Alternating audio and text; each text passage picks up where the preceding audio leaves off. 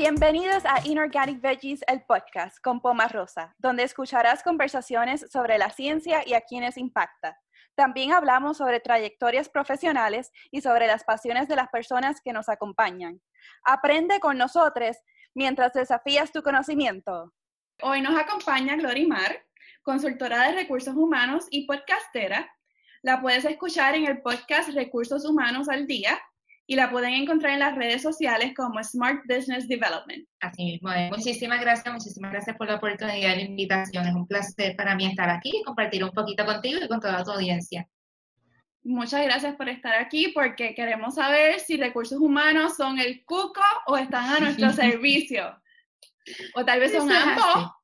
No sabemos. Hay de todo, hay como verdad, como decía mi mamá, hay de todo en la Villa del Señor, pero por lo menos mi aportación, mi interés y mi propósito es tratar de colocar ese granito de arena para poder no limpiar un poco, porque quizás no es la palabra, pero sí hacer ver quizás un poco más allá de, de esa visión o esa mentalidad que las personas tienden a tener de recursos humanos, porque es como todo hay recursos humanos que quizás son el cuco de la organización, pero también hay otros que realmente están al servicio de la organización, no solamente el patrón, sino de igual manera eh, comprometidos con el empleado. ¿Nos puedes dejar saber un poquito más qué son los recursos humanos, a qué mandatos se adhieren en las oficinas, cuáles son las estrategias que tienen que seguir, qué es recursos humanos y para qué uno va a ellos?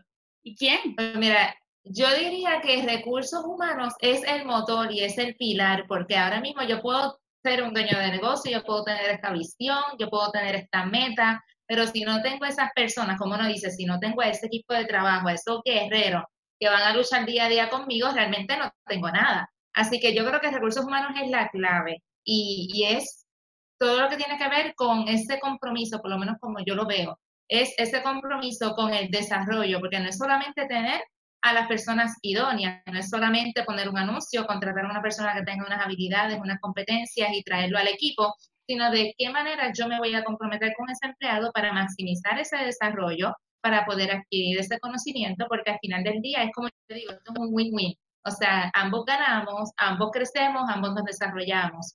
Y para eso yo creo que es bien clave lo que es la comunicación, la, lo que es puertas abiertas, que ese empleado sienta la confianza de que no es una ficha más en esa organización, sino que es una persona de carne y hueso, de la cual hay un compromiso, de la cual se le establecen unas metas y sobre todo que importan, porque yo digo que la sensibilidad y el compromiso del empleado es cuando se siente valorado y se sienta que cuenta en esa, en esa organización. Pero lo que es más allá de recursos humanos, como las personas piensan que dicen recursos humanos y es contratar y despedir, porque lamentablemente yo creo que eso es parte de la fama, que, tenemos va mucho más allá, porque recursos humanos eh, tiene que establecer la base, lo que es la base legal, para velar y salvaguardar que hayan unos beneficios que se cumplan, que hayan unas leyes que se cumplan, que el empleado esté protegido por, por esa área legal en el área de empleo, pero de igual manera también hay que ver se salvaguarde lo que es la compensación, que se le otorgue una remuneración justa por su trabajo, sus competencias y todas las habilidades que está dispuesta a traer a la empresa. Más allá de la documentación, porque te digo, recursos humanos es un mundo y es, es algo que anteriormente era más operacional administrativo, pero hoy día se ha vuelto más estratégico. Recursos humanos quizás no es simplemente tareas administrativas, sino que ya está formando como parte del grupo estratégico de la organización cómo unimos esa estrategia de ese desarrollo del empleado, cómo yo voy a utilizar el empleado para esta área, pero si yo encuentro que ese empleado tiene un talento para esta otra, lo voy a maximizar de igual manera. Y ahí es donde viene el crecimiento, que eso también es lo que aporta al compromiso de ese empleado, porque empleado que se ve, y eso lo vemos hoy día, empleado que se ve mucho tiempo haciendo lo mismo, se nos cansa, se nos aburre, y verdaderamente se nos va. Por eso es que ahora mismo hay una alta tasa de rotación de empleados, que yo creo que un empleado no dura más de cinco años y me estoy yendo mucho, cuidado si tres, pero no dura más de cinco años un puesto de trabajo porque siente que se anula, porque necesita aprender más, necesita hacer algo diferente, necesita aportar, necesita crecer. Y eso es parte de la pequeña misión que nosotros tenemos, cómo mantener ese empleado valorado, cómo mantenerlo activo, cómo mantenerlo comprometido. O sea, que no es sencillamente te voy a dar un cheque por ocho horas de trabajo. es cómo yo puedo hacer para que tú te disfrutes esas ocho horas de trabajo, para que sientas que estás creciendo, que estás aportando y que yo como patrón no te estoy valorando. O sea que es un poquito complejo. Mencionaste varias cosas que hacen recursos humanos. ¿Qué datos de todas esas cosas que tú mencionaste que hacen, verdad? ¿Qué datos tú necesitas para tomar esas decisiones? ¿Y cómo tú evalúas que estás implementando estrategias que están funcionando o estrategias que hay que cambiarlas?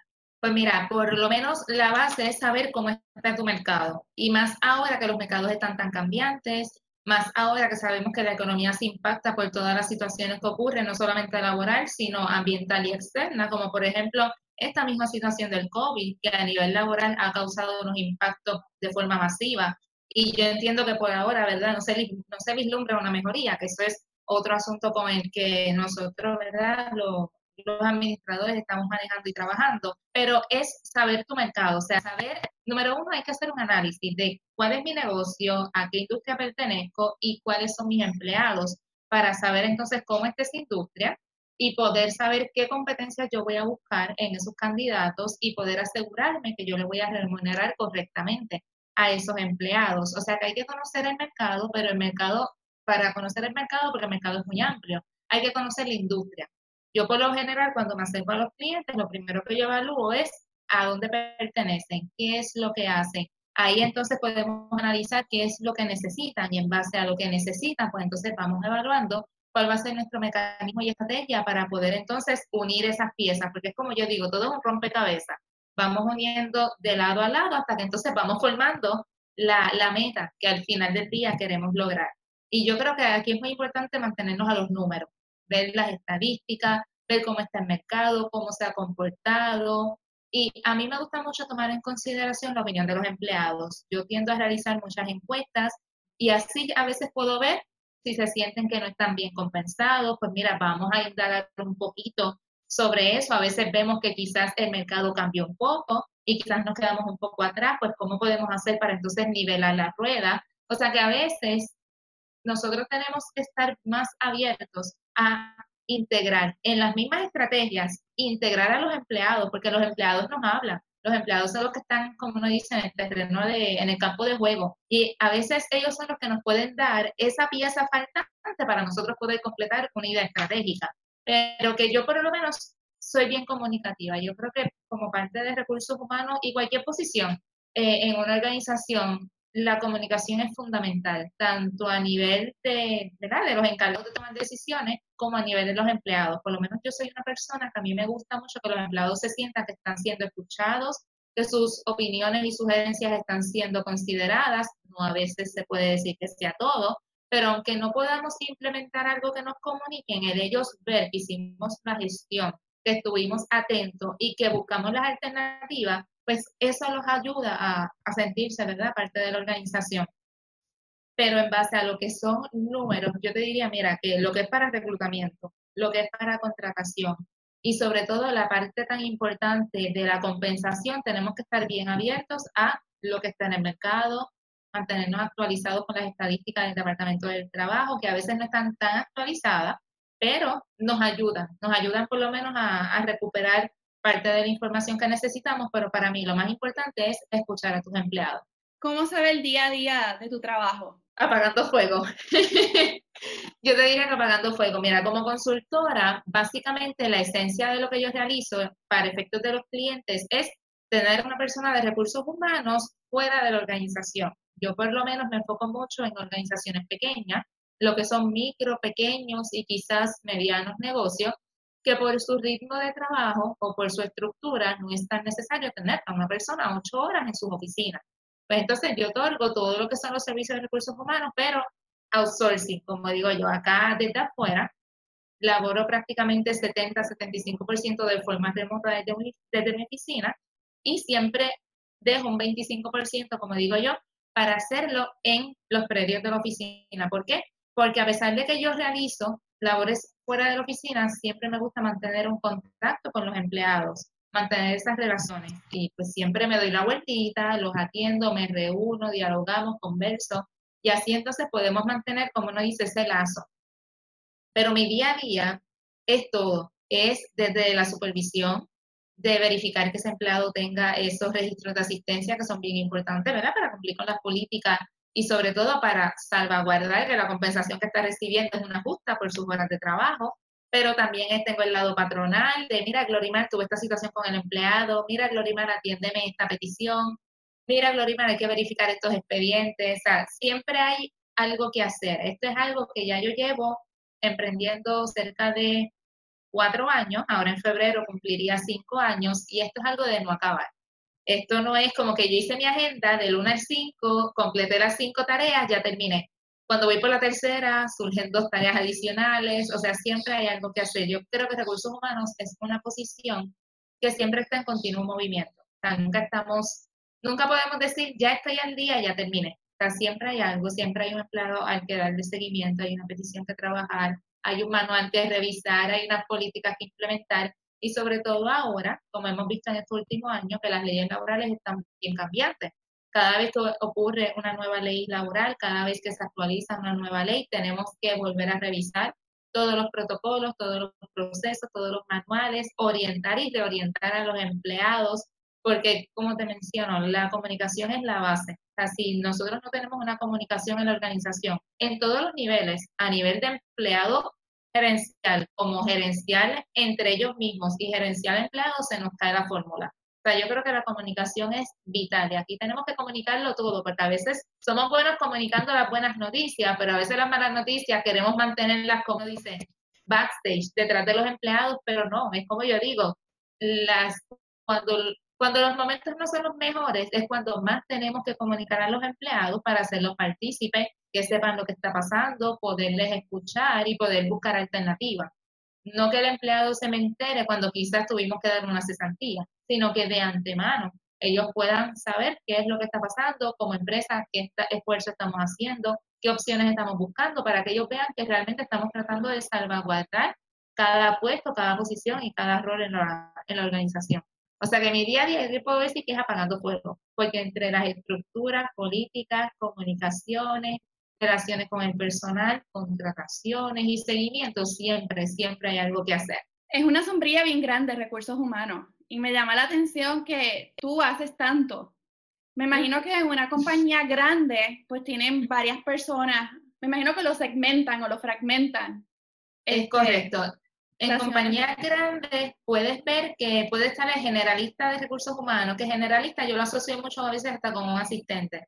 Asistente de recursos humanos, tienes al oficial de recursos humanos, quizás hay una persona que se especializa únicamente en reclutamiento y contrataciones, hay otra que se especializa en compensación solamente, hay otra que se puede especializar en la área legal, pero en los pequeños negocios que muchas veces no tienen a una persona de recursos humanos, todos estos sombreros recaen en los administradores. Entonces, ¿qué ocurre? Que los administradores, su rol principal es poner a correr el negocio, velar que se cumplan con unas metas, que se ofrezca un servicio, ¿verdad? Si es calidad de atención al cliente, velar que se ofrezca un servicio y que la empresa al final del día tenga la, la remuneración, tenga ese ingreso.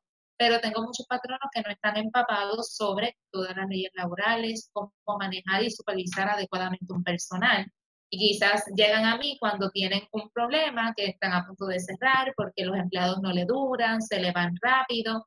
Y cuando yo vengo a ver es un problema de retención y el problema de retención es porque no hay un compromiso. Y cuando no hay un compromiso es por mal manejo de los empleados, por desconocimiento, no por, no por maldad, porque a veces los administradores hacen lo mejor que pueden dentro de los conocimientos que tienen.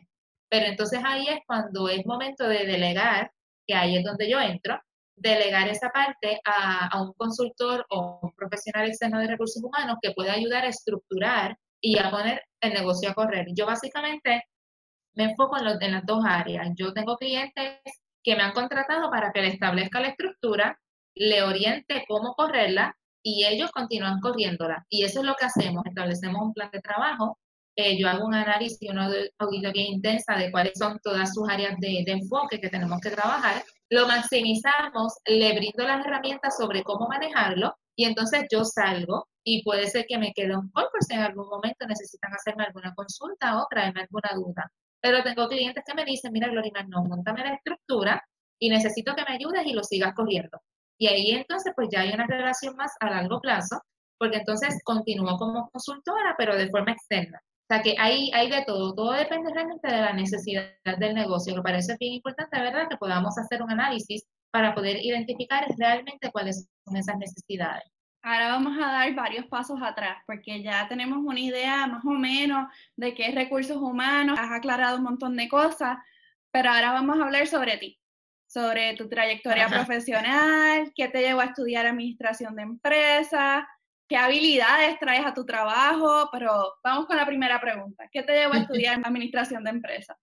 Pues mira, si supieras que como siempre digo en mi historia, yo no iba a estudiar esto. Yo estuve toda mi escuela superior diciendo que yo iba a estudiar administración de empresas con concentración en contabilidad. A mí no había quien me sacara de contabilidad porque vengo de una familia donde hay varios profesionales contables o que están relacionados a lo que son los números y a mí siempre me ha apasionado los números. Pero ¿qué ocurre? Que cuando empecé en contabilidad, ese primer semestre me di con la piedra porque contabilidad no es como te lo pintan, no es como que después que tú sepas sumar, restar, multiplicar y dividir, tienes el cielo gano. Realmente no. Y cuando yo empecé a ver que no era lo mío, que no era lo que me llenaba, pues me frustré un poco y terminé asistiendo a la oficina del decano para sentarme y decirle, mira, yo comencé a estudiar esto, pero no me gusta y no sé qué voy a estudiar, no sé para qué otra cosa soy buena. Y me hicieron unas pruebas diferentes pruebas, yo me sentía cogiendo casi College Board otra vez. Y al final me dicen, mira, tú vas a estudiar gerencia de recursos humanos. Y yo me le quedo mirando como que, pero ¿de dónde sale eso? Y él me dice, no, tú saliste área, tienes, saliste alta en estas aptitudes, tienes estas competencias, estas habilidades, tú eres buena manejando personal, estableciendo estrategias, análisis, logística, y yo, pues está bien. Fue lo mejor que hice. Ya ese segundo semestre me cambié a, a esa concentración Terminé mi bachillerato, continué el año siguiente para la maestría en gerencia estratégica y descubrí que mi pasión era toda esa área de recursos humanos. Ahí busqué empaparme de todo lo que era la jurisprudencia legal, porque nosotros como recursos humanos somos el sombrero de todo, o sea, tenemos muchos sombreros. Nosotros somos administradores, nosotros somos supervisores, pero también somos psicólogos, también somos contables, también somos casi abogados sin título, o sea, tenemos que saber de todo un poco. Y yo siempre he tenido ese deseo por aprender y según iba preparándome, me iba convenciendo de que estaba en el camino correcto y que eso era lo que yo quería realizar. Así que por eso entonces la maestría, en vez de hacerla en recursos humanos de igual manera, para quizás no repetir eh, concentración, pues me fui más por la parte estratégica. Y ahí entonces la hice por gerencia estratégica, porque ya ahí te dan más herramientas sobre lo que es la planificación estratégica, que es la manera en como yo sabía que podía colaborar y asistir aportando ese granito de arena a, a los patrones. Porque de buenas a primeras te puedo decir que yo no me vislumbraba trabajar por mi cuenta. Yo me preguntabas y yo con esta mente bien estructurada, yo decía que yo iba a trabajar en una compañía privada, estable, sólida, un trabajo de 8 a 5 y a las 5 me iba para mi casa. Y así comencé. Pero ¿qué ocurre? Que cerca de 2014 me convertí en madre y estuve un año con mi nena y luego de ese año ya yo venía eh, pensando la idea de irme por mi cuenta, buscando tener mayor flexibilidad y porque en base a experiencias pasadas sentía que podía hacer una mejor aportación por mi cuenta que trabajando para una compañía privada sea, sentía que podía llegar a más personas, que podía llegar a más puertas y que podía aportar a más organizaciones que quedándome, como uno dice, en una sola, en una sola estructura. Y ahí es que entonces en el 2015 eh, emprendí, emprendí por mi cuenta, asistiendo primero a individuos en lo que era la creación y actualización de su resumen. Y ya entonces en el 2016 entré en lo que es la consultoría a las pequeñas organizaciones y ahora mismo estoy como un híbrido. O sea, asisto a las organizaciones, pero tengo personas que a través de las redes me escriben y me hacen consultas sobre situaciones que están ocurriendo, situaciones que han tenido en sus empleos, dudas que tienen con alguna ley o alguna reclamación, y yo ahí entonces aprovecho y los oriento, porque es como yo digo, nosotros somos el happy medium, nosotros tenemos que ser personas imparciales, yo no soy de la filosofía de que recursos humanos se casan con el lado del patrono, porque yo entiendo que esto es 50 y 50. Aquí nosotros sí salvaguardamos que se establezcan unas metas organizacionales y que se cumplan unas metas organizacionales, pero también mi deber es salvaguardar que se vea el bienestar y los derechos de cada empleado.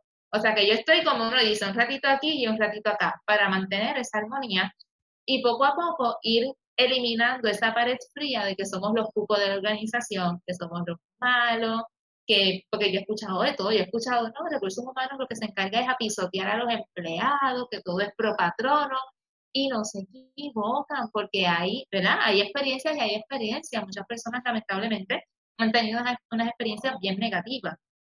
Pero en base a esas experiencias, que yo también las vi y las viví, fue que yo dije, no, o sea, yo no puedo seguir trabajando para un patrono como tal, porque así como yo tuve esta experiencia, así como yo escucho que otras personas han tenido unas malas experiencias, sabrá Dios cuántas malas experiencias hay en la calle. Y experiencias que algunos lamentablemente son realizadas por patronos con todo. Con toda la, razón y conocimiento, pero lamentablemente hay otros patronos que pueden incurrir en esa práctica por desconocimiento. Y a esos son a los patronos que yo trato de, de llegar, o sea, poderlos orientar, poderles decir, o más bien sugerirle, porque mi trabajo es en base a sugerencia. Yo siempre digo que el cliente tiene la última decisión. Yo le sugiero y le doy las alternativas y el cliente entonces determina cómo procedemos. Pero yo entiendo que en la hoy día hay muchos pequeños negocios que lo que necesitan es ese conocimiento, esa estructura y alguien que los guíe. Ya una vez tú los guías, que todo se mantiene en cumplimiento, mejora el ambiente de trabajo, mejora el compromiso de los empleados y al final del día, pues la empresa puede no solamente lograr sus metas, sino a veces inclusive excederlas. Antes de que continuemos hablando sobre recursos humanos, vamos a volver a ti tu nombre tiene varios títulos. MBA, CCBP, SHRMCP. ¿Qué significan todos esos títulos al final de pues Mira, MBA viene siendo eh, el equivalente de la maestría, lo que es el Master Business Administration, que como bien eh, compartí, las realicé en gerencia estratégica. El CCBP es Certified Compensation, um, Certified Compensation and Benefit Professional, eso es una certificación, más bien una acreditación en el área de compensación, que más allá de lo que es la maestría, pues estoy especializada en el área de compensación estratégica de igual manera, compensación y beneficio. Y las últimas iniciales que menciona, que serían SHRIM CP, esa es la acreditación que otorga la Gerencia de Profesionales de Recursos Humanos aquí en Puerto Rico. Y esta es una acreditación que fue prácticamente mi último logro a nivel académico, que mira que lo sudé como uno dice, lo, lo, que, lo que te da trabajo es lo que más uno valora, porque lo que fácil viene, fácil se va. Eh, esa fue la última acreditación y eso es una acreditación bien importante para mí en ese sentido porque me ayuda a adquirir unas herramientas y unos conocimientos a nivel de recursos humanos, tanto a nivel local, aquí en Puerto Rico, como a nivel nacional de Estados Unidos, pero también es válido a nivel internacional. Y eso lo otorga la gerencia, la Asociación de Gerencia de Recursos Humanos aquí en Puerto Rico. Mira, este, yo tengo malas experiencias con recursos humanos. Cuéntame, soy todo oídos. A ver si me identifico con alguna. Pero tú sabes que a una vez se olvidan las buenas experiencias. Yo una vez trabajé en un lugar de, yo era cajera, y un guardia de seguridad nos empezó a decir que nos diéramos la vuelta para mirarnos el trasero. Sí, sí, no, sí. Entonces, nosotros empezamos a gritarle, porque nos agarró como a tres.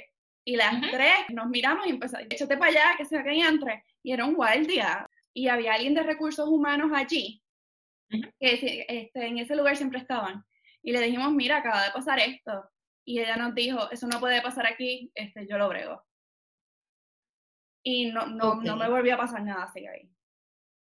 Pero cuando ella te dijo eso no puede pasar aquí, ¿fue en, en sentido positivo para ustedes que manejó la situación? ¿O es como que eso no puede pasar aquí, no te creo lo que me estás diciendo? Ah, no, no, no, no, no, no. Sí, tengo que dar el contexto, ok. Y, un paso más. Ella dijo, eso no puede pasar aquí, voy a ir a, a como que a bregar con él. En otras palabras.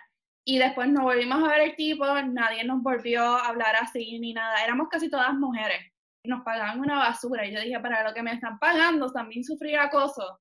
Bueno, no no deba, nunca debe de pasar. No, y ahí es bien importante, o sea, estaba pendiente a, ver si, si me decías algunos elementos de errores comunes en este tipo de, contexto que ocurre, porque a veces, y eso lamentablemente lo vemos mucho hoy día, hay muchas personas que a veces no quieren decir nada porque dicen, no, yo hablo, la soga parte por lo más finito, se va a poner en tiempo mi trabajo, yo no puedo perder mi trabajo y lamentablemente callan y toleran una conducta que no deben tolerar independientemente de la vía que venga. Y es como yo digo, o sea, aquí eh, toda compañía, sin distinción alguna, o sea, sin excepción alguna, toda compañía tiene que tener su protocolo en cumplimiento en lo que es hostigamiento sexual. Y, esto es un protocolo que nosotros tenemos que atender venga de quien venga, puede ser entre empleados, entre supervisores o inclusive entre una persona externa que no es empleado, pero si es, si es en los predios de, del área de trabajo, igualmente yo lo tengo que atender. Y a veces yo he tenido clientes que me dicen, mira, ocurrió esto, pero esto fue allá en el parking a las 6 de la tarde. Y yo, pero esto fue en los predios de trabajo. No importa que la otra persona sea un cliente, con más razón lo tengo que atender y trabajar. Que a veces piensan que si son personas que no están empleadas en la empresa, no se puede hacer nada. Y, o sea, no, lamentablemente sí, o sea, el hostigamiento se tiene que tratar, se tiene que manejar por más sencilla que a veces pensamos, ay, pero una vez, a lo mejor no vuelve a pasar, si pasa otra vez me avisa. No importa, una sola vez es más que suficiente para nosotros inmediatamente tomar acción.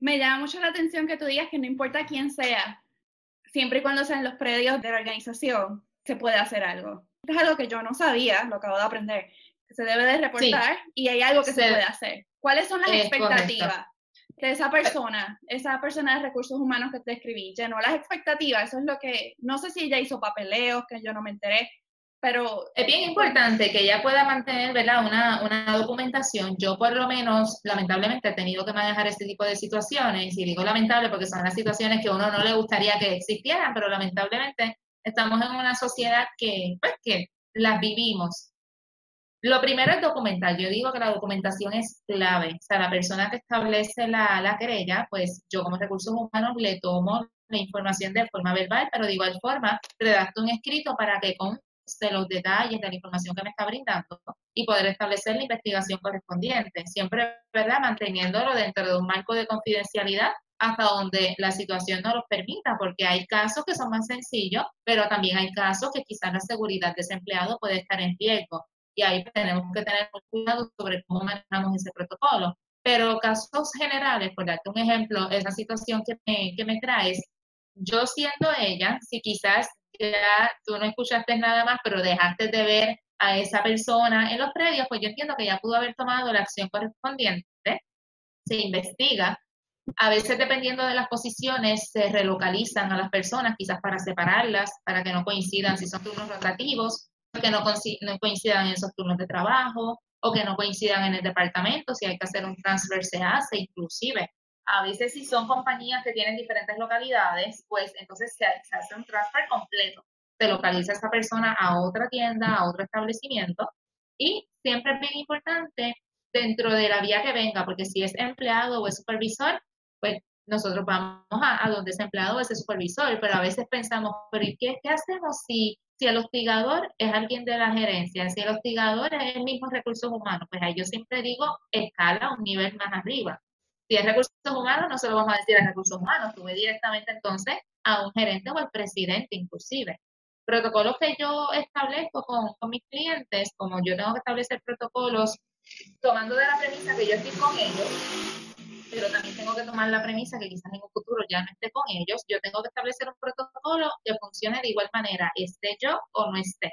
Y yo siempre digo, empleado recurre a su supervisor inmediato o a persona de confianza a nivel de gerencia, pero si el supervisor es el, el agresor, ¿verdad? O en este caso el, la persona hostigadora, pues mira, ve directamente a un nivel superior, pero nunca, nunca silencias, nunca te quedes callado, nunca pienses que va a ser mi palabra contra la de él, porque yo digo que la verdad siempre se va a salir a la luz y si hay testigos o hay evidencias, siempre hay algo que se puede hacer. O sea, yo siempre trato de exhortar a los empleados que no callen ningún tipo de, incumplimiento, ningún tipo de, alteración, nada, nada absolutamente nada negativo, porque no encuentro que haya una razón por la que ningún empleado tenga que tolerar un ambiente de trabajo que sea cualquier cosa menos saludable. Muchas gracias por aclarar eso. En verdad, este, compartí esa experiencia porque esa es la experiencia que se me olvida, que fue, fue una mala experiencia al principio, pero después se solucionó y yo pienso, yo dije que, fue, que éramos como tres, pero en verdad no sé cuántas fuimos, éramos varias. A él se le ocurrió que era buena idea un grupo de mujeres hacer lo mismo al mismo tiempo. y yo pienso, yo pienso que todas nos pusimos guapas y respondimos porque no estábamos solas. Por lo menos yo sé, para mí, yo no estaba sola, entonces yo no sentía un nivel de peligro. No sé si era real o no, yo no sé si estábamos en peligro o no, uno no, no podía predecirlo, pero yo no me sentí en un nivel de peligro en, el que yo no podía hablar en ese momento. Y fuimos, eso fue gritarle y justo virarnos para recursos humanos. Nosotras no nos coordinamos ni nada, fue en el momento. En el momento y, y no fue ni planificado ni nada, pasó y, y después de eso yo me sentí más segura trabajando ahí porque vi, vi, una respuesta. Pero también te puedo hablar de lo contrario, que es en academia, pero es más aislado y ahí es donde yo veo la diferencia. Y lo estoy mencionando porque yo sé que hay varias personas aquí que están en academias que son estudiantes graduados en la ciencia. Y pues uno tiene sus ambiciones, tienes tus sueños, tú piensas que si tú no lo logras, el mundo se va a acabar. Bueno, ese sueño puede, puede cambiar, pero uno se, uno se crea toda esta uno tiene una preocupación. visión. Sí, y estás más aislado. O sea, pasan los eventos, pasan, tú estás con una persona generalmente de, los, de, la, de las cosas que me he enterado y de las cosas que he vivido yo también, tú, estás, tú tienes el problema con alguien que tiene un rol o un título más alto que tú. Y te pasa generalmente cuando estás solo. Y a veces hay gente que ve, pero ellos dicen, pero yo no voy a perder mi trabajo por ti. Porque Lamentablemente también es un ambiente bien competitivo. No, no, entiendo por qué es tan competitivo, porque no le encuentro el razonamiento, porque yo no necesariamente puedo ser el proyecto de la otra persona, porque se necesitan habilidades y talentos bien específicos generalmente, pero es bien competitivo. Entonces, en un ambiente así, no quiero distraernos mucho, pero esto va con una, creo que esto va con el ejemplo de, de un ambiente de trabajo hostil, tóxico, competitivo, para empezar, ¿cómo uno se da cuenta que estás en un ambiente hostil y tóxico? Y utilizando más o menos este ejemplo que te di, que a veces ocurre en academia, pero ocurre en otros lugares. Esto no es solamente ahí. Lo, primero para tú saber que estás en un ambiente de trabajo, vamos a decirlo tóxico, ¿verdad? Porque tóxico es una palabra que, que puedes recopilar mucha, muchos escenarios. Es cuando por alguna razón, como digo yo, por X o por Y, tú no te sientes a gusto, no te sientes cómodo. A veces hay personas que no se sienten a gusto, no se sienten cómodos, pero les cuesta un poquito de trabajo definir o identificar qué es eso que no les está permitiendo sentirse a gusto.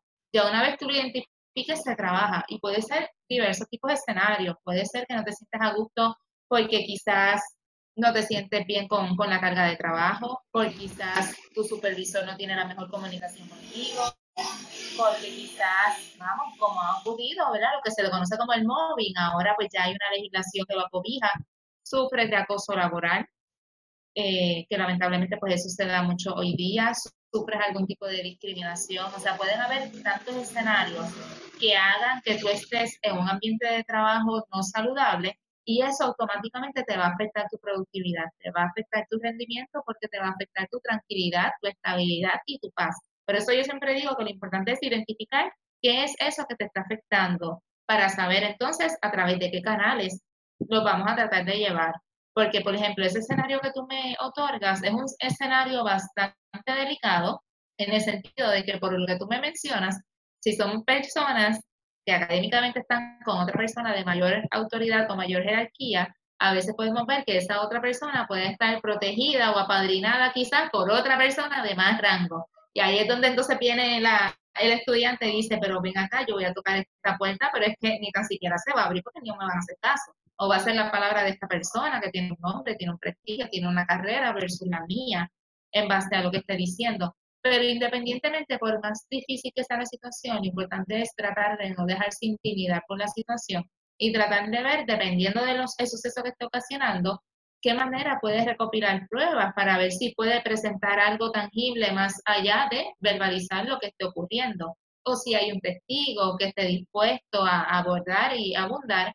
A veces hay situaciones que son inmanejables, pues mira, tratar de solicitar algún traslado o algún cambio de persona, ¿verdad? Tratando de documentar la situación, porque si no, esto sigue subiendo de tono, el ambiente se convierte más tóxico y puede entonces afectar la estabilidad de, de esa persona, en este caso, ¿verdad? De ese estudiantado.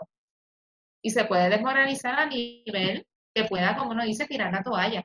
Y es bien triste dejar caer quizás unos sueños por algo que se pudo haber resuelto de manera correcta, a través de los foros correctos. Pero hay que ser persistente, porque a veces en escenarios así, que no debe ocurrir porque nada es justificable, pero en escenarios así quizás de la primera no te escuchan, pero entonces tienes que ir un poquito más allá. O entonces actuar con más astucia. ¿Cómo puedo recopilar evidencia? ¿Cómo puedo probar que lo que estoy diciendo es cierto? porque a veces logramos esa tarea y no solamente nos ayudamos a nosotros, sino ayudamos a otras personas que están en la misma situación y están en silencio. ¿Cómo se puede prevenir mientras haces eso, el retaliation, represalia?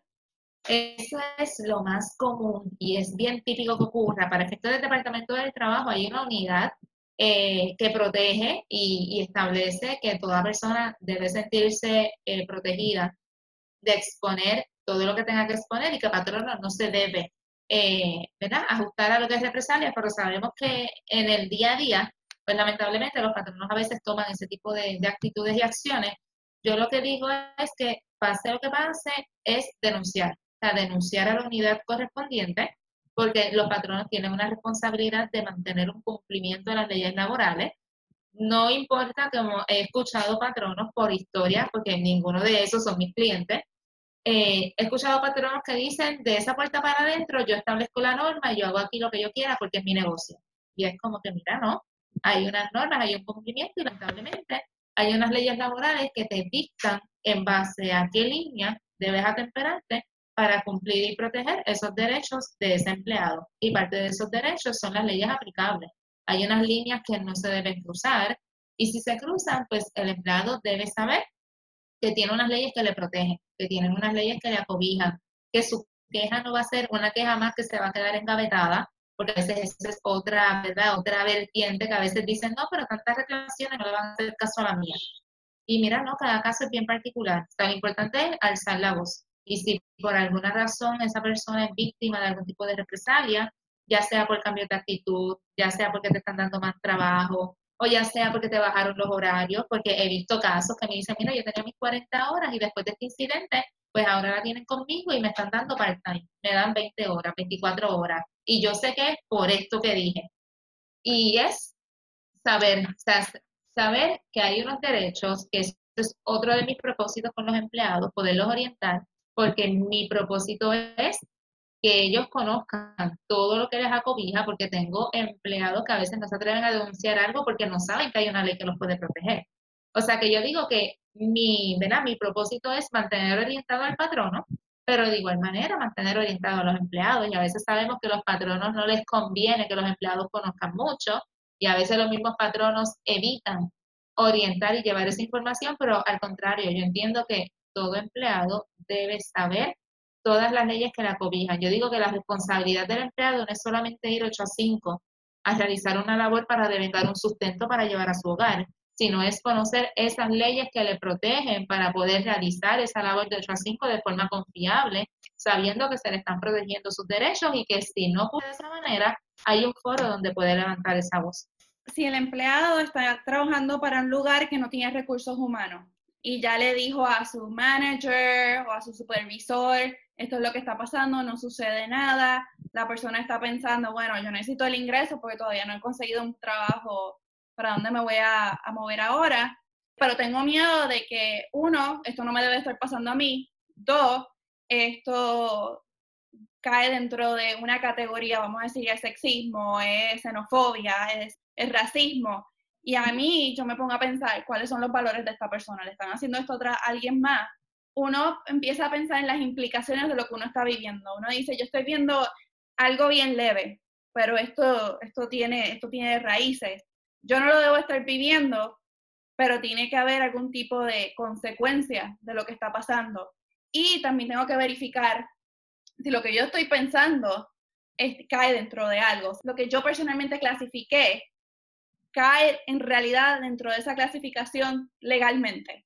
Entonces ahí es donde la persona va al departamento de empleo El departamento del trabajo, correcto. Si es un patrono que no tiene una estructura, no tiene un departamento, un área o una persona de recursos humanos, a la que ese empleado tenga alguna duda, como tú bien dices, yo entiendo que es esto, pero no sé si lo estoy categorizando correctamente, sencillamente a la que el empleado vea que está pasando, viviendo o experimentando algo que no es saludable que no debe estar ocurriendo, puede tocar base con el Departamento del Trabajo porque ellos tienen un área donde brindan orientación, donde la persona puede decir, mira, yo estoy teniendo esta situación en mi área de empleo, pero no sé a dónde lo debo canalizar.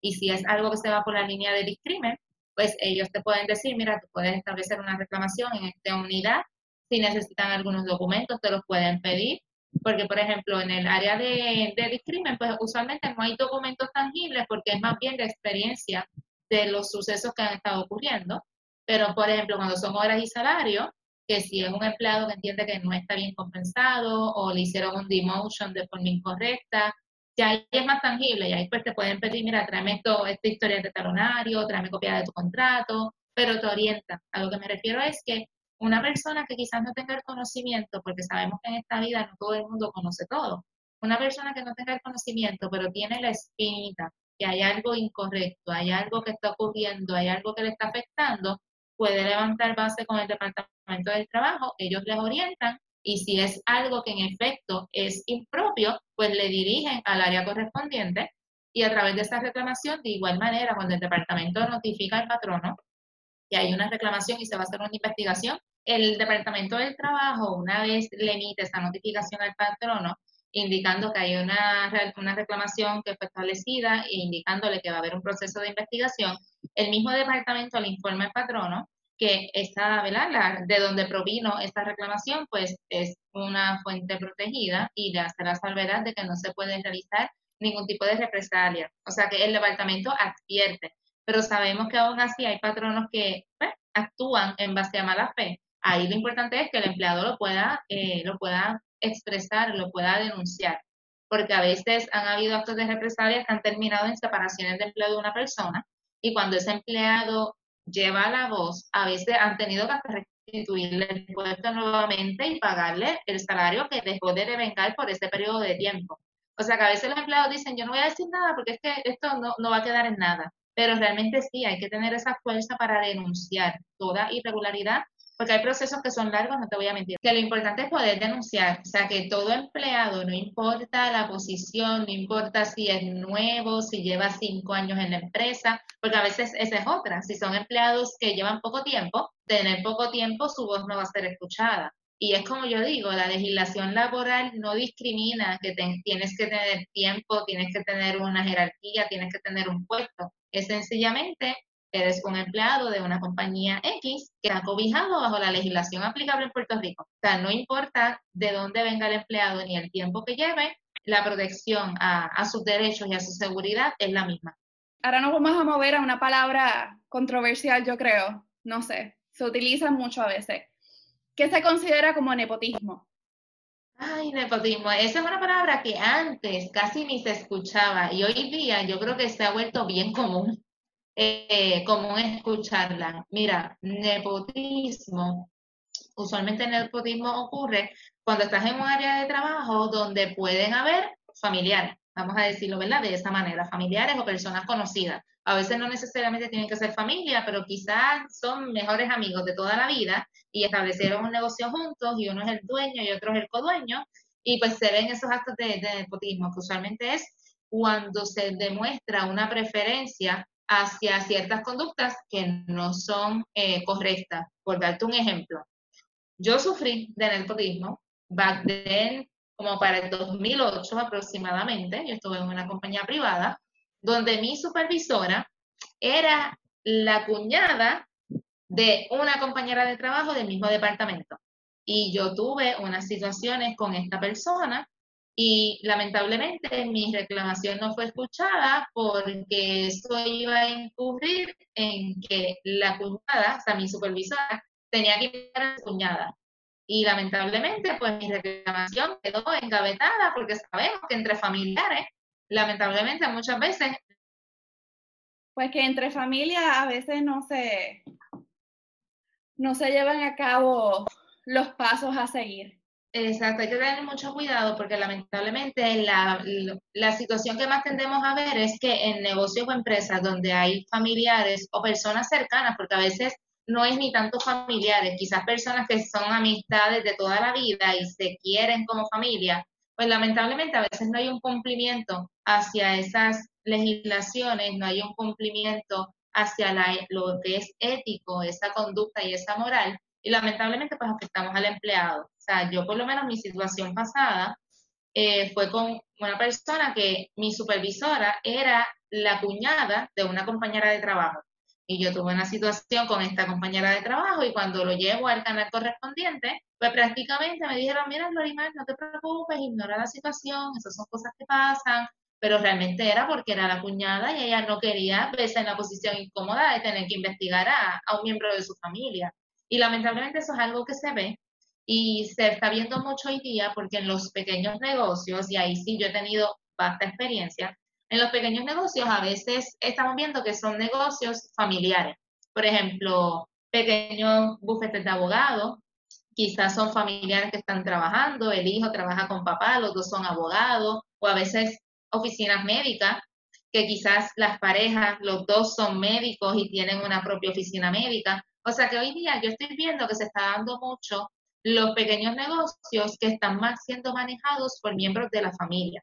Y aquí yo digo que la orientación es vital para nosotros como recursos humanos para tratar de buscar que este nepotismo disminuya y que esa desconfianza del empleado disminuya, es orientar estratégicamente a esas personas que son los dueños de estos negocios sobre lo que son las leyes, lo que es la importancia de atemperarse a las leyes, porque a veces piensan que porque somos familia no nos aplican las leyes de la misma manera que a otras personas que son empleados. Y es como yo digo, y como he orientado, yo puedo ser jefe de un negocio y puedo tener dos empleados y mi hijo, y mi hijo es un empleado. Yo lo tengo que tratar con la misma vara que estoy tratando a los otros dos empleados, porque dentro de horas laborables no somos familia, somos compañeros de trabajo. Fuera de horas laborables, pues fantástico. Tenemos todo el lazo familiar que, que quieran tener, pero debe haber un respeto, debe de haber una uniformidad. Yo creo que la palabra clave es uniformidad y sobre todo cumplimiento de los procesos, porque es parte de la ética. Y lamentablemente el nepotismo pues se nos desvía muchísimo de, la ética. Y eso es algo que se puede reportar al Departamento de Trabajo cuando hay una preferencia en cuanto a pues, salario, cuando la persona puede ser el hijo pero le están pagando más que una persona más cualificada, o cuando el hijo le dan tantrums, tú sabes que hay gente que tiene unos comportamientos fuera de lugar, pero son unos comportamientos que se convierten en aceptables en su lugar de empleo, pues por, por el nepotismo. Exacto. Se puede, se puede llevar. Si es, por ejemplo, por algo de salario, pues ahí, cuando el patrono tiene esa reclamación en los documentos que nos solicitan, ahí el patrono tiene que demostrar y evidenciar que no hay una irregularidad en salario o justificar por qué a una persona se le paga más que a la otra, que esos son pruebas que ya están en el lado del patrono, poder demostrar al departamento que están haciendo de forma correcta. Pero, por ejemplo, por parte del empleado, cuando lleva esa voz, usualmente lo que el departamento le va a decir, pues, si tienes copia, dame copia de manual de empleado. Porque si es por conducta, pues casi siempre en los manuales de empleado nosotros tenemos que detallar qué conducta vamos a catalogar como aceptable o no aceptable en nuestra área de trabajo. Y ahí es donde viene la importancia de mantener un manual de empleado, porque en una reclamación, ya sea por parte de patrono que tenga que defenderse o por parte del empleado que tenga que sustentar su reclamación, yo digo que el manual de empleado es lo que te hunde o lo que te salva, porque lo que está escrito ahí es lo que va a prevalecer siempre y cuando no vaya en distorsión a lo que es el cumplimiento de la ley. O sea, el Departamento del Trabajo le da mucho peso a los manuales de empleados, que esa es otra área que yo siempre trato de que todos mis clientes tengan su manual actualizado, porque el manual es donde tú detallas tus normas políticas y procesos. Y cuando hay una reclamación, siempre donde vamos a ir primero, como punto de origen, es qué está estipulado en ese manual de empleado. Si no se sigue el manual de empleado, qué puede suceder? En esa organización o compañía? Bueno, si no se cumple lo que está estipulado en el manual de empleado y se puede evidenciar en el Departamento del Trabajo, dependiendo del tipo de incumplimiento y la reclamación, pueden haber unas multas y penalidades sin duda alguna. ahí lo que va a depender es qué es lo que se está incumpliendo. Pero sí, ahí eh, definitivamente pues, pueden aplicar sanciones, inclusive cuando son despidos injustificados, que es lo primero que se tiende a ver a través del manual, pues ahí entonces está la parte de compensación. Ese empleado que se despidió injustificadamente, pues entonces hay que darle una compensación especial por ese despido, pero también hay que tener cuidado porque dependiendo de la reclamación del empleado, he visto casos que el patrono ha tenido que restituir nuevamente a ese empleado porque se pudo probar que dicho despido fue injustificado. Y ahí no solamente volverlo a traer de regreso, es traerlo de regreso y pagarle retroactivamente el salario que dejó de devengar por el tiempo que estuvo la reclamación en proceso. O sea que cada caso es bien particular y las medidas y las sanciones y penalidades pues van a variar dependiendo del tipo de caso. ¿Qué pasa si el empleador no tiene un manual de empleado? Si ese patrono no tiene un manual de empleado, es como yo digo, la tiene frita con el departamento, porque entonces el departamento le va a adjudicar como que el empleado tiene la razón en las alegaciones que está indicando, porque el patrono no estableció el proceso básico de estandarizar cuáles son las normas y reglas de juego para el cumplimiento de esa, de esa organización. Y entonces ahí pues es más fácil para el empleado poder probar que en efecto ocurre o existió una irregularidad porque el patrono no va a tener cómo defenderse. Pero también es doble filo porque entonces estamos contratando y estamos trabajando con empleados que no le estamos orientando cómo van a ser mis normas de juego, cuáles son mis expectativas, qué es lo que yo espero, cómo yo quiero que, o sea, cómo yo quiero que el negocio opere. O sea, yo digo que empleador que hoy día no tenga un manual de empleado, no tiene que ser un documento tan, ¿verdad? tan, tan amplio, o sea, puede ser un documento breve, puede ser un manual que recoja cuáles son esas normas, cuáles son mis reglas, cómo yo voy a dirigir mi organización. Porque el manual de empleado es el punto de partida para un empleado. Cuando tú contratas a alguien, tú le entregas el manual y si el empleado lo lee o no, es como yo digo, eso no lo vamos a saber. Hoy día los manuales se encabezan y ahí quedaron. Pero yo como recursos humanos lo que hago en esos casos para asegurarme que el empleado conoce las reglas de juego es que en ese momento inicial de contratación yo le doy una pequeña orientación del manual, unos 15 minutos aproximados, y le digo cuáles son esas normas esenciales, cuáles son las reglas básicas de convivencia en el área de trabajo, porque tenemos que ser realistas. En el área de trabajo estamos la mayor parte del día. O sea, nosotros estamos casi más tiempo en el área de trabajo que en, nuestra, que nuestro hogar. Y yo siempre me gusta, ¿verdad? Para darle un, un, ambiente más cálido, siempre me gusta decir reglas de convivencia, o sea, donde yo voy a establecer las normas, donde voy a establecer las medidas aplicables, los protocolos sobre cómo vamos a manejar ciertas situaciones y sobre todo cuáles van a ser las reglas de convivencia para mantener un área de trabajo competitivo, pero de igual forma saludable. Y eh, yo creo que es necesario que todo empleador lo pueda tener, así sea, mira, un manual pequeño, no tiene que ser algo de 60, 70 páginas, pero tiene que tener y dictaminar la esencia de su negocio para que el empleado sepa cuáles son las expectativas, qué es lo que se espera de, su labor y que sepa, a, ah, ¿verdad?, dónde está entrando a trabajar, porque a veces de afuera podemos tener una visión de que no, este negocio a mí me lo vendieron como que es así, así, así, y cuando empezamos a trabajar, que vemos cómo son las cosas realmente, decimos, espérate, esto no era lo que yo me imaginaba, esto no fue lo que a mí me dijeron. O sea que yo digo que el manual de empleado es el punto de partida para comenzar a fomentar una comunicación adecuada entre ambas partes. El manual de empleado es lo mismo que el Policy Handbook, ¿verdad? Exacto, sí. Yo lo que he notado es que cuando tú lees el manual de empleado, tú te puedes dar cuenta donde hay vacíos, información que no entran en detalle. Puedes darte cuenta también información que da mucho detalle, que llega un punto que uno se empieza a cuestionar, yo estaré implementando todo esto que ellos están diciendo. Eso te puede ayudar a guiar, no sé cómo decirlo, puede guiar las preguntas que tú haces cuando estás en una entrevista o cuando estás empezando a conocer a tus compañeros, supervisor, etcétera. Mucho de esta información yo creo que uno la puede encontrar online. Tal vez no completa, no todo es manual, pero parte de esa información tú la puedes ver en la página web de estos lugares, pienso yo. Dependiendo del tamaño, dependiendo del tamaño de la organización, sí, hay unas organizaciones, yo por lo menos no conozco ninguna que tenga de forma externa, ¿verdad? El manual o una guía de procesos, Pero sí, por lo menos de, en, en, el intranet, a veces una compañía pues puede tener disponible ese documento para efectos de el rápido acceso de todos los, de todos los empleados. Pero sí, esa, en el manual hay que tener cuidado porque lamentablemente a veces vemos un manual que tiene información que no le aplica a ese patrono o a ese negocio.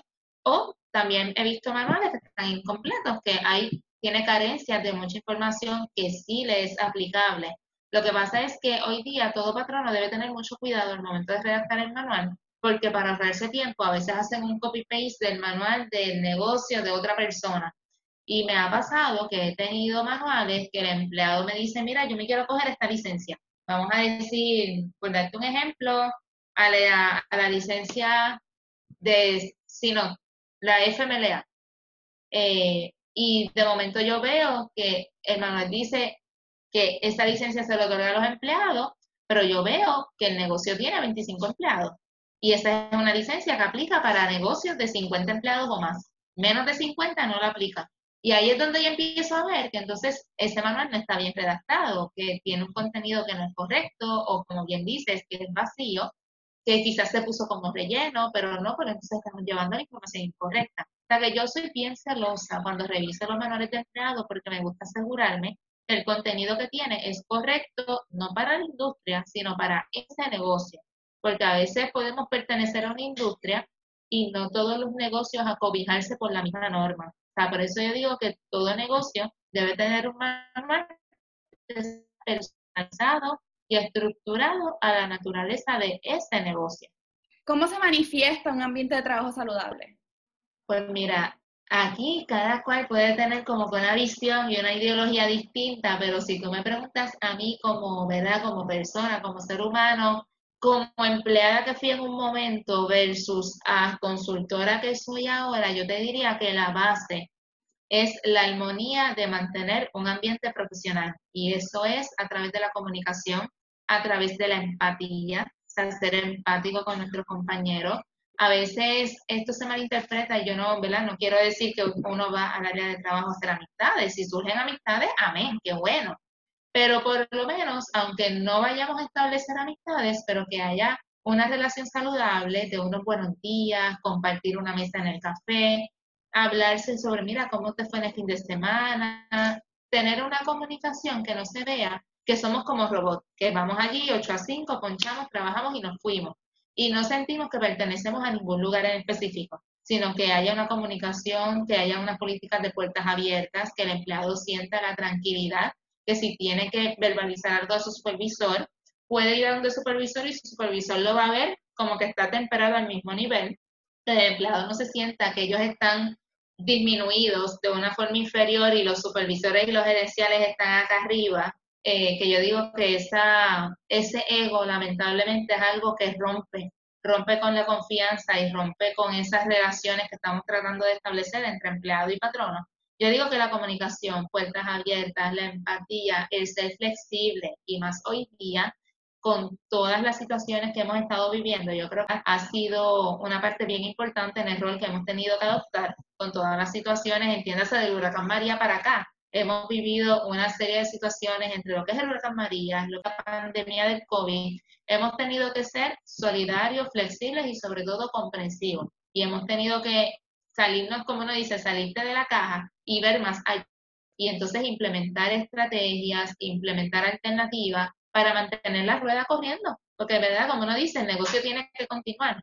Pero es, es, yo te diría que la clave es mantener esa comunicación. Un ambiente de trabajo que el empleado se sienta a gusto es donde pueda haber una comunicación adecuada, donde pueda haber una empatía, donde pueda haber una iniciativa, que el empleado sienta que se siente valorado, que pueda comunicar sus pensamientos, que pueda aportar nuevas ideas, porque a veces hasta se han mejorado procesos sencillamente por una sugerencia que pudo haber dado un empleado. O sea, que el empleado se siente que participa y eso también compenetra mucho esos lazos de relación, de ese compromiso y sobre todo ahí entonces se desarrolla esa lealtad a nivel laboral y esa, esa finalidad entre el empleado y, los patronos. Pero yo creo que la base, la base crucial es la comunicación, la empatía y la comprensión.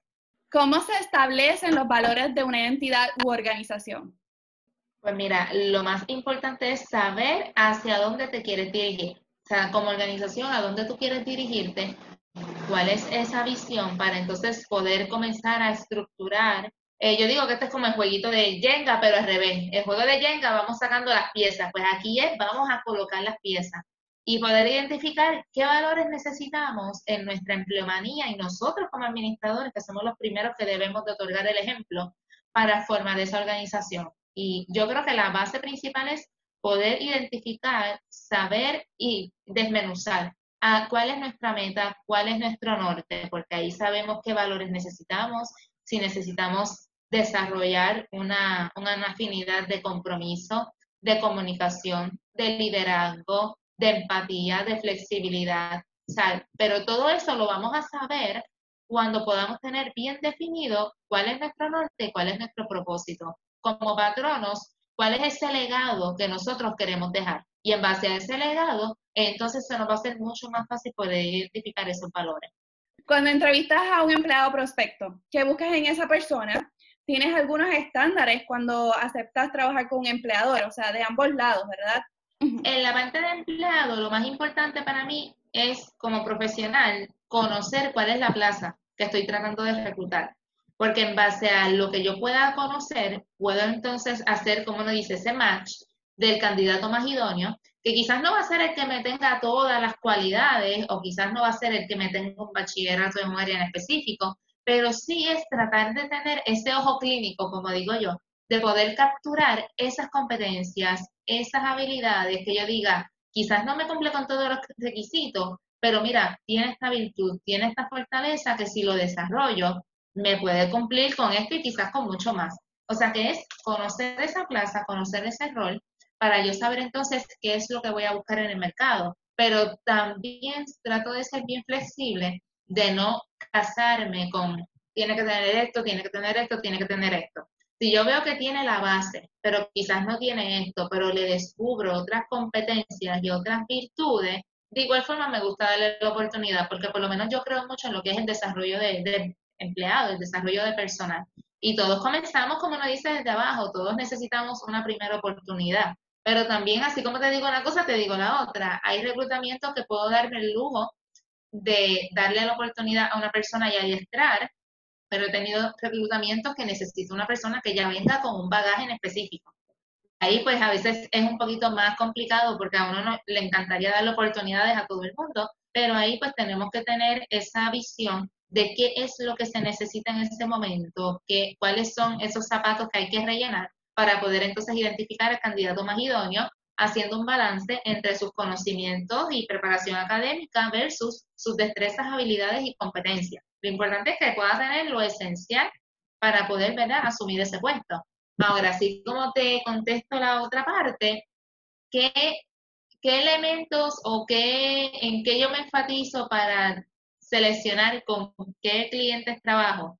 Pues mira, yo te diría lo primero, lo primero, lo primero, lo primero es que pueda temperarse a quizás los valores que, que yo tengo como profesional. Por lo menos en mi caso, yo soy una persona que a mí me gusta colaborar con clientes que quieran estructurar sus áreas, con clientes que se mantengan en cumplimiento, con clientes que vean a sus empleados como un activo y no como, ¿verdad? Como, como una ficha de que ellos están aquí para hacer este trabajo y para eso yo les pago. O sea, yo, yo me gusta trabajar con personas que tienen un valor bien humanizado. ¿Por qué? Porque son personas que van a tener un norte claro sobre lo que yo debo de hacer como patrono, la imagen que yo deseo como patrono y sobre todo buscar esa compenetración entre patronos y empleados. Ahí es donde viene el win-win.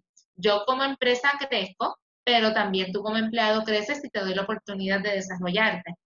Yo por lo menos he tenido buenas experiencias con, con los clientes, pero también soy bien, soy bien observadora y cuando a veces se me dan oportunidades, yo observo mucho qué es lo que necesita el cliente, observo la personalidad de ese cliente, porque a veces no nos podemos dejar llevar por el error de primera impresión, pero a veces esa primera impresión te dice bastante sobre lo que te vas a encontrar si aceptas. Y por lo menos yo soy una persona bien correcta, soy una persona bien ética y soy una persona que donde veo que hay una línea gris que pueda distorsionarse entre lo correcto y lo incorrecto, pues yo doy un paso atrás y me, me retiro, me retiro de ahí sea, yo trato de establecer relaciones con personas que yo entienda que les voy a apoyar, que les voy a servir, que les voy a colaborar, pero de igual manera que sean personas que se mantengan en el cumplimiento, que valoren a su personal y que sepan que todo esto es en el mejor beneficio de todos. Como patrono, hoy día, ¿verdad? Que el mercado está tan saturado y tenemos tanta competencia, que no es como antes, que nosotros decíamos, tenemos este empleado y ese empleado va a estar 30 años con nosotros y se va a retirar. Hoy día, yo digo que esto es venta cruzada. Hoy día, cuando estamos reclutando, yo no es solamente escoger un empleado, el empleado me escoge a mí de igual manera, como patrón. Y ya una vez tenemos esos empleados, yo digo que el norte y el enfoque es mantener unas buenas relaciones de forma saludable, de forma proactiva, pero sobre todo de crecimiento diario, porque todos los días aprendemos, todos los días nos superamos. A nivel de patrono y empleado, me refiero a nivel de patrono, todos los días pueden haber unas nuevas metas, unas nuevas estadísticas y unas nuevas experiencias, pero también todos los días el empleado tiene la oportunidad de crecer, el empleado tiene la oportunidad de sembrar, como lo dice, esas raíces en, en ese empleo. Y mi parte de mi labor es poderle brindar ese espacio, esa seguridad y esa confianza para que ese empleado se sienta a gusto en el lugar correcto. ¿Qué le recomiendas a esa persona que nos escucha, que se está preparando para su proceso de entrevista de trabajo, que está ahora en transición? Pues mira, lo primero es que pueda tener bien definido cuál es el norte, que tenga bien definido qué es lo que está buscando en ese próximo paso profesional, dónde se visualizaría, cuáles son esas puertas que le gustaría tocar. Y una vez tenga esa oportunidad que, consiga esa entrevista, pues mira, trata de empaparte un poquito de, de, esa compañía, busca información para verificar cuáles son sus valores, para verificar cuáles son esas áreas de fortaleza, corroborar bajo tu bagaje y tu conocimiento cómo tú puedes aportar para que cuando tú llegas a esa entrevista, ellos estén conscientes de por qué eres tú la persona que ellos deben de contratar. Es como yo digo, es hacer ese proceso de venta, es venderte, porque lamentablemente es, es, un proceso. Y, es eso, o sea, mantener, yo digo que toda persona que esté, ya sea en proceso de entrevista o que esté contemplando hacer un cambio de empleo en base a un crecimiento, es también mantenerse preparados Hoy día el mundo está bien competitivo, el mundo laboral está bien competitivo y nunca dejamos de aprender.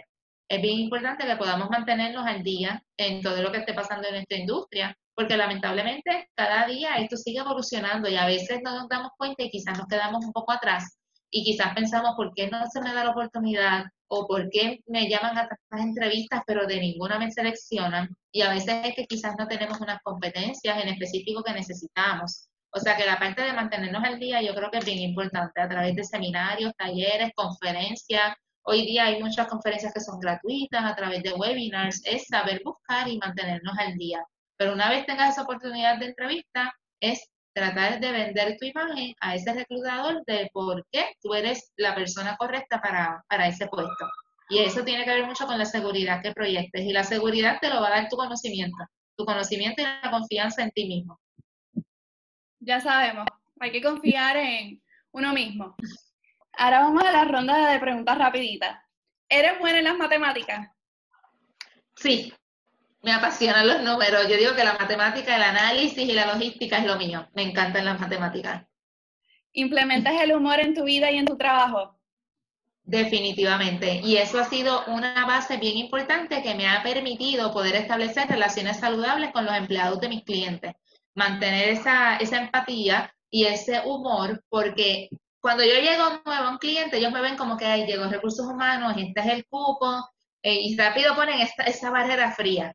Y es poco a poco irmelo ganando, de que ellos me conozcan como soy, de que aunque sea recursos humanos, sigo siendo una persona humilde, sigo siendo una persona que está allí para prestar un servicio y poder cumplir de igual forma con unas expectativas, porque así como ellos son empleados y tienen unas metas y unas expectativas, yo también me comprometo hacia unas metas y unas expectativas con mi cliente.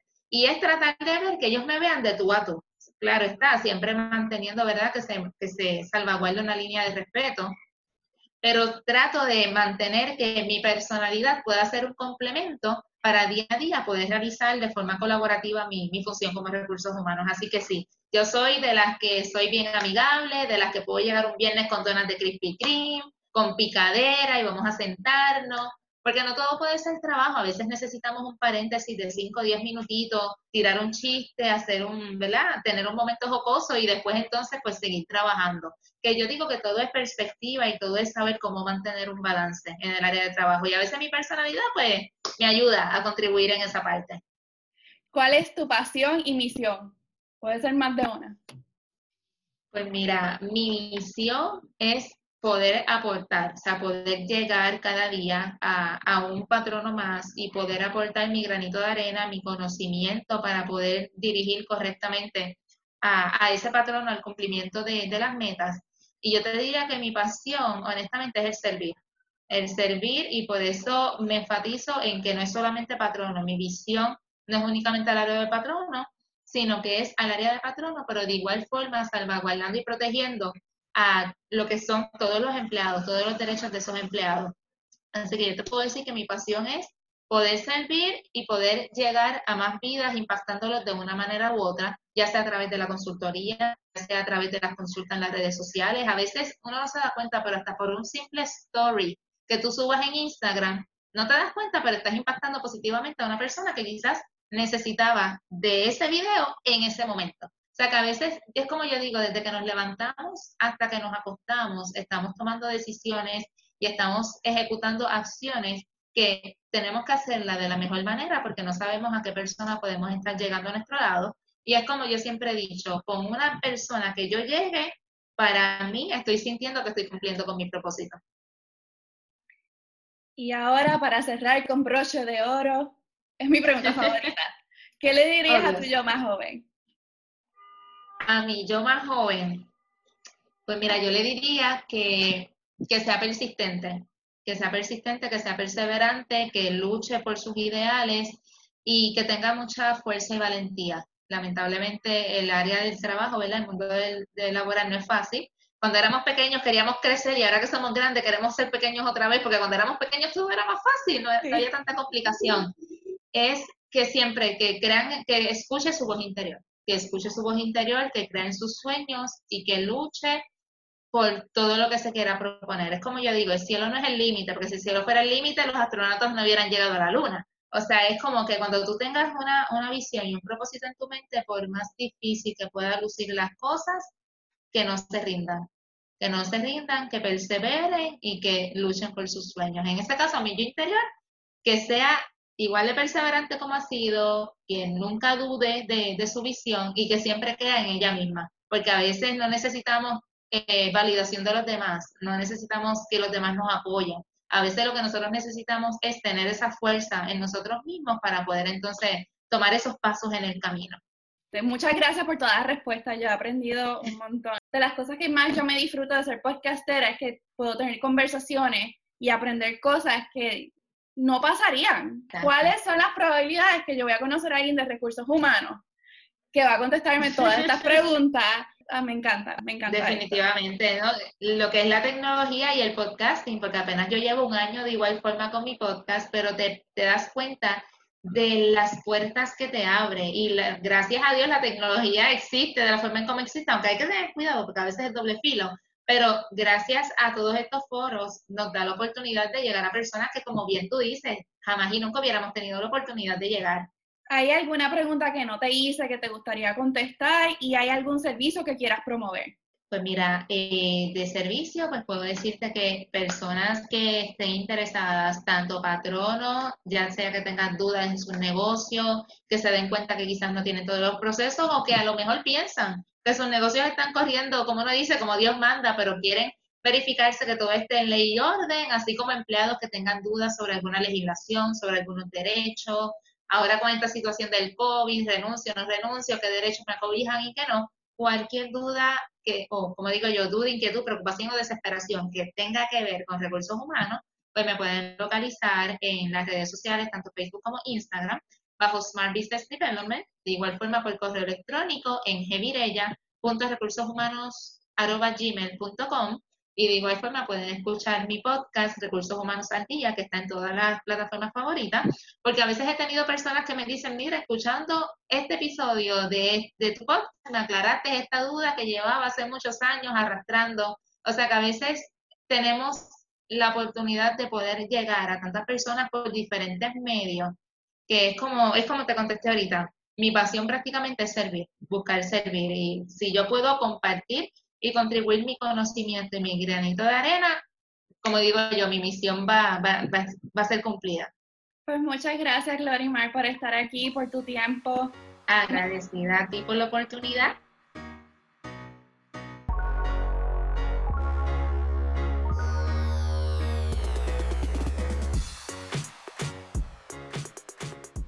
Hola, soy Poma Rosa de nuevo, pasando por aquí para preguntarte, ¿aprendiste algo? ¿Qué aprendiste? Dale, cuéntame. Mira, te digo que siento que aprendí y desaprendí. Estoy utilizando la palabra desaprender, que la aprendí de una cuenta de Instagram que se llama consentimiento. Por ejemplo, yo desaprendí que en el ambiente de trabajo solamente existen las reglas del empleador. ¿De qué manera desaprendí? Es que existe un departamento de trabajo y si tienes cualquier espinita de que algo no te cuadra, puedes contactarles para verificar. Por otra parte, aprendí que cumplimiento de metas puede ir de la mano con el fomentar un ambiente saludable de trabajo. Me encantó que como profesional de recursos humanos, Glorimar también incluyó en su propósito el mantener orientado al patrono y a los empleados. También mencionó la importancia de mantener un manual de empleados y nos dio unos cuantos detalles de qué cosas se pueden encontrar en un manual de empleados. En el transcurso de nuestra conversación repasamos ejemplos de hostigamiento sexual, imbalance de poder y nepotismo, y cómo estos tres aspectos están relacionados a recursos humanos y qué pasos a seguir se podrían esperar en cualquiera de estos casos. La importancia de la comunicación fue reiterada constante y consistentemente por Glorimar. Te agradezco por escuchar este episodio y si encuentras valor en este contenido, comparte el episodio en tus redes, suscríbete a mi canal en tu podcaster favorito y recuerda dejarme tu reseña en Apple Podcasts. Chao y hasta la próxima.